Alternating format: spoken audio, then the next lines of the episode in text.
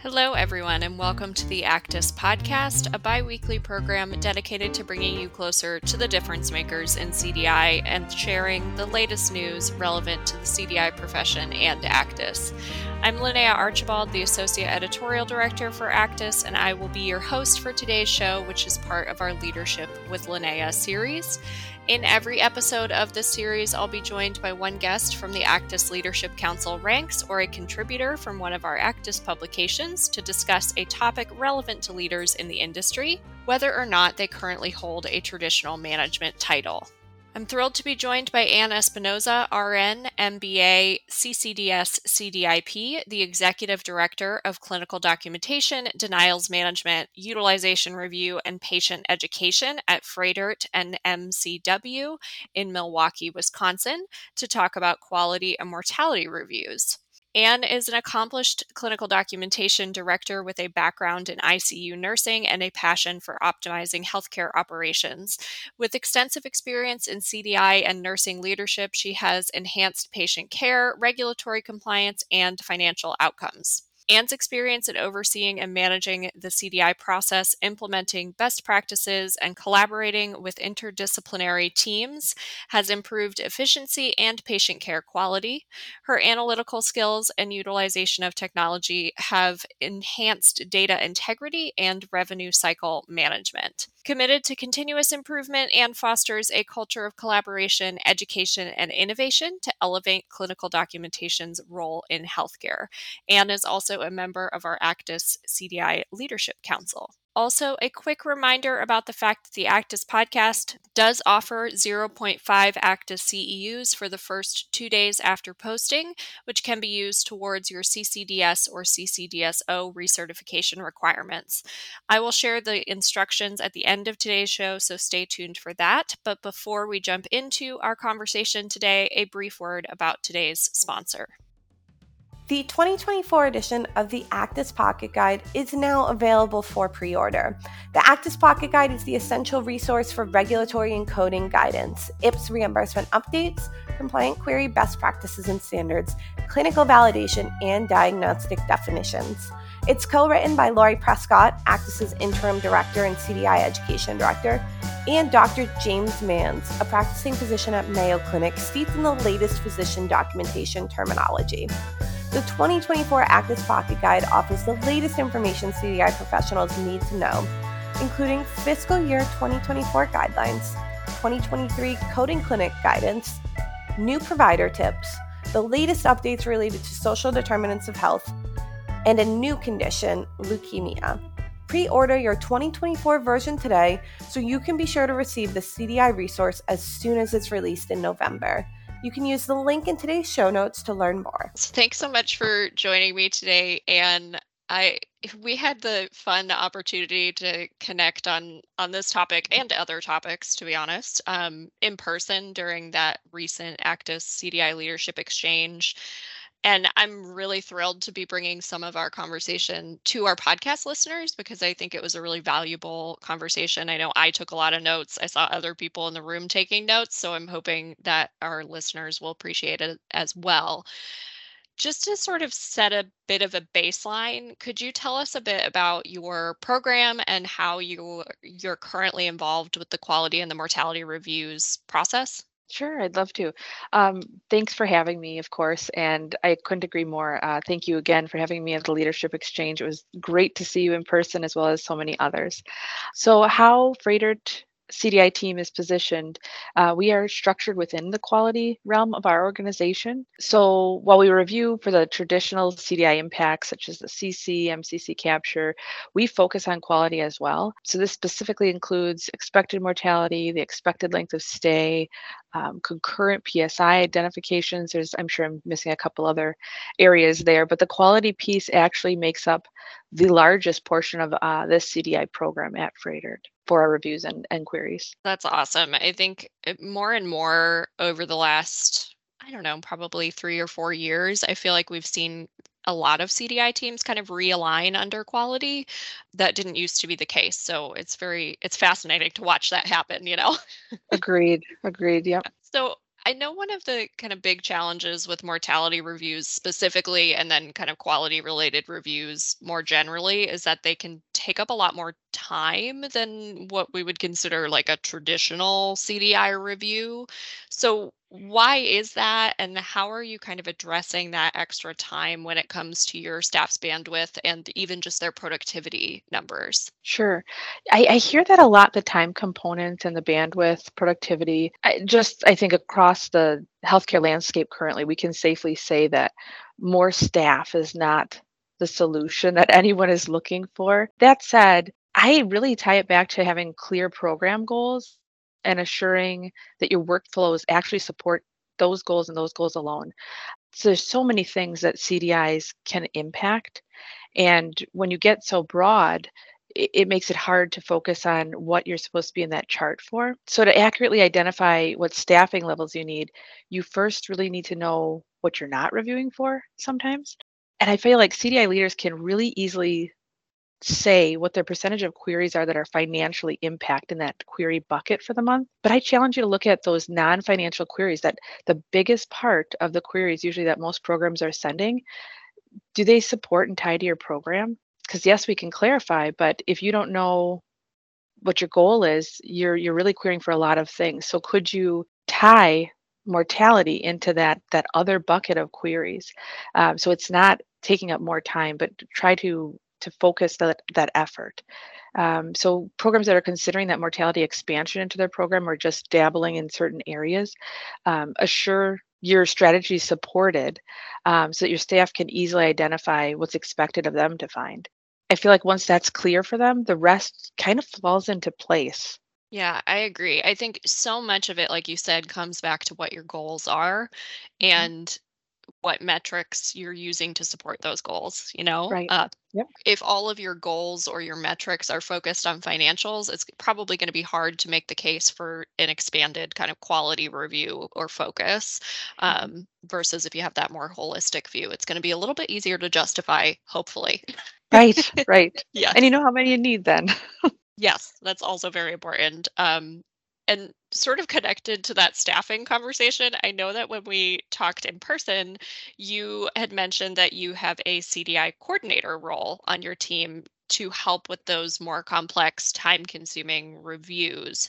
So, could you mm-hmm. talk a little bit about what that role entails and have you seen a benefit to having those responsibilities sort of separated out to a specific team member as opposed to spreading them across your whole group? I would say absolutely my coordinators are amazing. So we currently have two. Um, we're most likely going to go up in an FTE, shift some things around in that area. So, and you've probably seen Alicia and uh, Lisa at ACDIS events. They did posters last mm-hmm. year, but they are pivotal and critical to to our success on our team so they uh, my cdis really focus on the production piece. I, I need them in the charts. I need them to to stick to those goals review for the things that we're looking for. Many of the cdis are experts in service lines. We have overlap. We call them pods. We rely on those reviews to set the stage for the quality process. Um, and then the coordinators handle a lot of second level reviews which i think a lot of programs have dedicated second level reviewers. But my coordinators do a bit more. They're experts in the workflows of our program. They're pivotal in finding points of efficiencies that help, again, assure our program goals are the prime focus. They're also the primary flow of electronic communication with our coding partners. So when we need to collaborate with our coders, they're our experts. Some of them have their coding credentials as well. Um, they're a pit stop for my team before we go off to coding. And why that's important, the coder team are extremely busy as well. So when we get to the point that we need to connect with our coders, I want to assure that the outreach is one, is it needed? Um, is it supporting you know our workflows, our goals?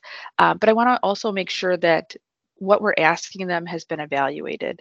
So the coordinators are really experts in our internal coding guidelines, coding clinic, official coding guidelines. Um, they are not the experts, but they're they're really well versed in it. So that by the time they do have to have conversations with our coders, it is a conversation of a clinical picture and a coding picture, which we all know sometimes does not line up ideally. They also are responsible the processes that they they own, so to speak, they're responsible for monthly data reporting out to our leadership group of that. And why that's important is they they're the first ones to usually identify opportunities specialty opportunities that we're finding. So it could be a staff member that we're seeing consistently might need some additional support. It might be one of our pods or service lines or it might be a provider group. We might be able to see that you know we're seeing a trend of documentation that a specific provider maybe if we help them modify their note template that would avoid queries. And um, I think we all want to avoid queries and get the documentation right up front. So they're really the face for our other customers within our organization.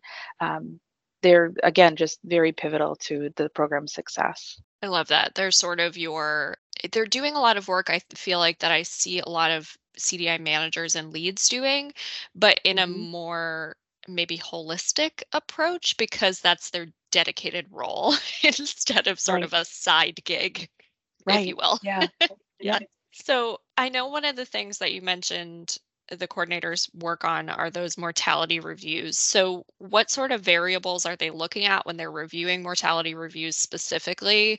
And how are they choosing which cases that they should review in the first place? I know that SOI and ROM get thrown around a lot, but there are so many variables that could make a difference from a risk adjustment standpoint that I right. imagine it can be a little bit difficult to kind of narrow down that focus. You know, I've gotten this question as of recently a lot. I have to say that the CDI staff, the frontline staff, are really heavy lifters of our uh, mortality concurrent space, and they do an amazing job. Uh, the coordinators actually look at our outlier populations specifically, and they, they're focusing on what and why things weren't captured. Um, again, to take that piece away to give more info. But a lot of times, what we're finding you know, can be that the patients for our outlier populations didn't stay long. So a CDI staff maybe anticipated a potential query need and opportunity, but as we and every other program follows the AHIMA ACDIS practice brief, they might not have had enough at the time to query because they weren't expecting the patient to leave as quickly. So we're really focusing on you know getting it in the record of course but then how can we prevent it going forward? So we're always looking for that better opportunity the next time we do it. So that's one thing. We do utilize software technology to feed cases with the most opportunity to our staff. Of course this technology you know you can use it for the new cases but we also you know really use it for our re-reviews as well and we attempt to you know dissuade our our staff and coordinators from setting follow-ups to let that technology help them. We then layer on the coverage piece that again the service line pod approach so that way we're pairing the technology with service lines so everybody is getting um, some mortality review component when we're doing what we can with the bandwidth that we have. And i will say you know most of the software programs out there they're they have a out of the box setup which is probably a great starting point. But again, you got to loop it back to your goals and make those tweaks um, accordingly. Absolutely. I've heard it described a lot as you have to tune your software in a way to yep. kind of what you want mm-hmm. it to listen to. Um, yeah, I would agree with that. Yeah, it's, eh, but again, I, I know I used this word before, but it sounds like a very holistic approach. It's not just your staff it's the staff plus technology it's your reviewers plus coordinators it's the collaboration with coding it's a it's a right. bigger picture i think right. is the the moral that i'm hearing. Yep. And we're making sure nobody's left out of the pie. Absolutely. That's the goal. And i know I, I kind of mentioned this in relation to the coding, which you've talked about with the coordinator role, but I know that these types of reviews are really a team sport, perhaps more so than other types, and they require a fair amount of collaboration between departments. So, could you talk a little bit about how you're working with the quality and coding teams on these reviews? Are there other groups that you're collaborating with as well? And why do you think that this is so essential to the success of the effort? Sure, great question. Um, well, like I mentioned before, we are quality. Uh, we are positioned in quality. Um, and we love it. So it's built into the foundation of this program. Uh, that said, I realize that not all teams are positioned like ours. Um, your quality partners, they're, they're really looking to assure safe care for all patients. Um, they want to drive change for your organization, and they can't do that with noise. And what I mean by that is quality databases as we know, come from the final code set. So items that make it to the code set that make the patients look too healthy for this day, um, that aren't actually valid, or if quality care exclusions are don't make it to the code set, it can appear that we're delivering bad care. So partnering with quality and coding is critical in any um, anything that we're doing. And I would just say dive in with a quality partner and a coder. You know, pick one area in your system that's underperforming, get extremely familiar with the rules, the regulatory requirements, know them inside and out. Um, and I mean that on the level with quality and the coding. You're going to learn so much from each other. It might not always give you the win you want, but um, I can't tell you how many conversations I am in on that we are describing the quality or i'm sorry the clinical the picture that we're seeing present with the patient and we are trying to fit it into you know this coding bucket and sometimes it doesn't exist. So you have to get um, very in the weeds. I always say the gray area it's not in black and white but if that clinical picture doesn't fit the code set you have to partner with your coders. You have to dissect the case.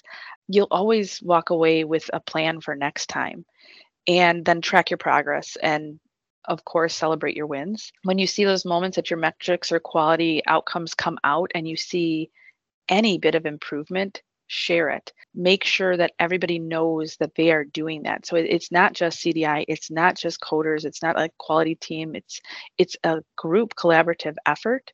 Um, so really celebrate when you you are finding those wins and making progress for your organization. Yeah i think that piece is so important and it's I think it really goes a long way to eh, make everybody feel like they have ownership of it too. Mm-hmm. That the win is everybody's win. It's not just one department that did all of the work and it's completely their you know the praise belongs to them it's it really is a group effort and everybody mm-hmm. can play a part there i love that so, as we, my last question here kind of gets back to something we, you mentioned, I think, in one of our first questions, which is about tracking impact. That kind of is one of the big questions we get asked a lot at ACDIS is especially for people who are newer to this whole quality world, it can feel a little daunting to figure out how you track that impact concretely.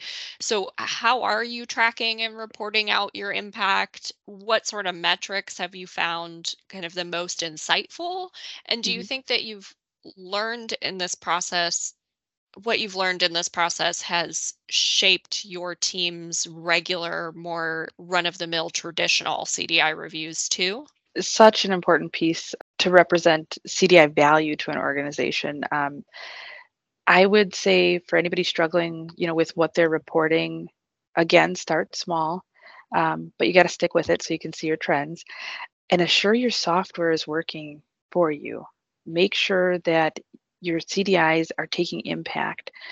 And what I mean by that, you know, when you're sending queries, you can't select an option that says clear, accurate documentation or quality and anticipate your senior leadership for that to, to quantify that to something. It, it, it, it just doesn't mean anything. So label those impacts, get into that quality bucket and say, this is mortality, this is a PSI prevention. Um, so you can tie their efforts to what you're doing um, in the specific areas. If you are avoiding PSIs by capturing exclusions, label it that. If you're you know, doing mortality, label it the appropriate way. Um, it really helps quantify your efforts. And you know, back to the staffing component and goals, it it shows what the organizational need is. If if you're sending, you know, 80% of your queries, I'm obviously being dramatic for you know a piece of quality, um, if that is truly your organization's goal to drive, then it should be reflected of how much efforts you need and how much opportunity is out there. Uh, another thing that I am obsessed with doing is just looking back at prior year performance. Um, certain KPIs I I know like the back of my hand, so I know what areas I'm doing well in.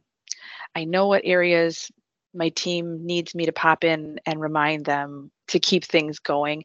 And I also know the areas that we have opportunity. So the op- the areas you're doing well, assure you maintain it. When you see a slip, you you need to figure out why what what's happening how do you correct course and you know have that plan and have several tactics in your back pocket ready to go but then the areas that you're doing poorly in again dig in deploy multiple areas of opportunity that can influence it and and watch your performance metrics. If they are going in the right direction you, you're doing it. You're going in the right direction. And again starting to celebrate when that happens. Um, i can't stress enough that all of our team's successes have been a result of our coding partnership, um, our provider engagement, our physician advisors, my leadership. Um, so, partnering with those people and making sure that you are clearly setting the stage so that those persons know what is important to your team and, and how you're intervening. Yeah, I think that's so important. It's that clear communication. And it, the thing that I have heard over and over again from leadership council members over the last few years is benchmark, benchmark, benchmark. Benchmark. Yeah, couldn't agree more. Yes, you have to know where you were to see where you are now. Um, and in order to celebrate those wins you have to know what the wins are. So it all comes back to to that knowing where you stand and where you stood. I think that's a it's a great place um, for us to to close up here because we have kind of run out of time for our our chat here. But thank you so much, Anne. This has been really fun. I'm glad that we got to talk again after seeing each other in person. We so rarely get to see each other in person these days, so that was a joy for me, and I um, I really appreciate you coming on and chatting with me today as well. Thank you. Such a joy always to see you, talk to you. I appreciate your time. Of course. And as always, if anyone who's listening to our conversation today has questions about the topic, you can email the whole ACDIS team. It comes directly to our leadership team here at ACDIS at info at acdis.org. And I'll also put that email address in the show notes today, which are available on the show page at acdis.org and in your podcast app so that you can just grab it easily from there. And now it's time for the ACDIS Update, a regular segment featuring the latest news on what's going going on inside the association. The first thing I want to remind everybody about is that the ACDIS CDI scholarship application period is closing on Tuesday, November 14th. So if you're interested in applying, now is really your last chance to do so.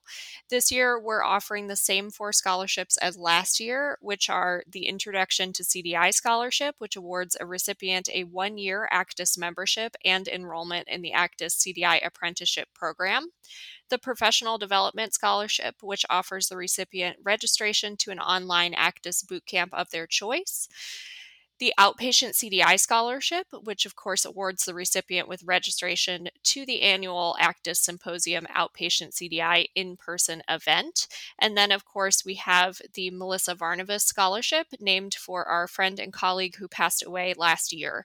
It awards our recipient with registration to the annual ACDIS National Conference. Once the application period closes, ACDIS editor Jess Flegel will work with our Furthering Education Committee to evaluate evaluate all of the applications on the basis of professional background and time in CDI, existing educational resources and budget, recommendations from peers, and of course, just the overall strength of the application. It's a really difficult process to go through, but I know a very rewarding one at that. The final selections for this year's scholarships will be rendered by the end of February 2024. We do hope you'll consider applying this year. And just to reiterate, that application closes on Tuesday, November 14th. If you yourself don't want to apply for a scholarship, but you have peers that you would love to see recognized, you can also nominate them for a 2024 ACDIS Achievement Award until December 31st of this year. For the ACDIS team, the award ceremony at the conference is one of the most mean- meaningful celebrations we host all year. It is always such a pleasure and a privilege to read about your outstanding colleagues and then recognize their hard work and impact on the national stage at the conference.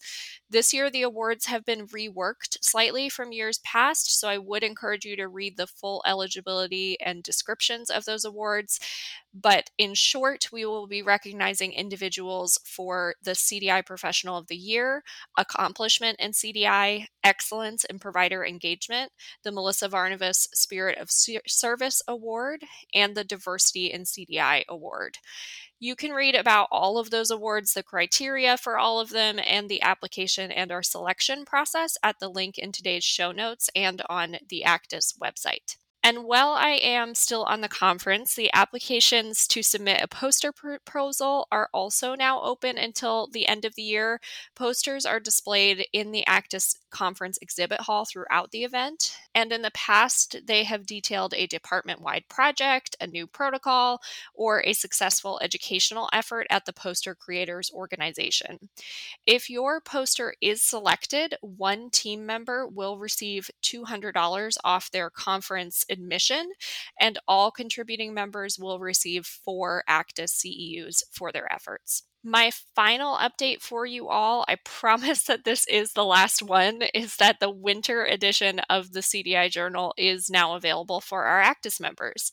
The November December edition, which is our last of 2023, focuses on CDI and quality efforts and includes articles on social determinants of health, risk adjustment, tracking quality impact, CDI reporting structure, publicly reported data, and so much more.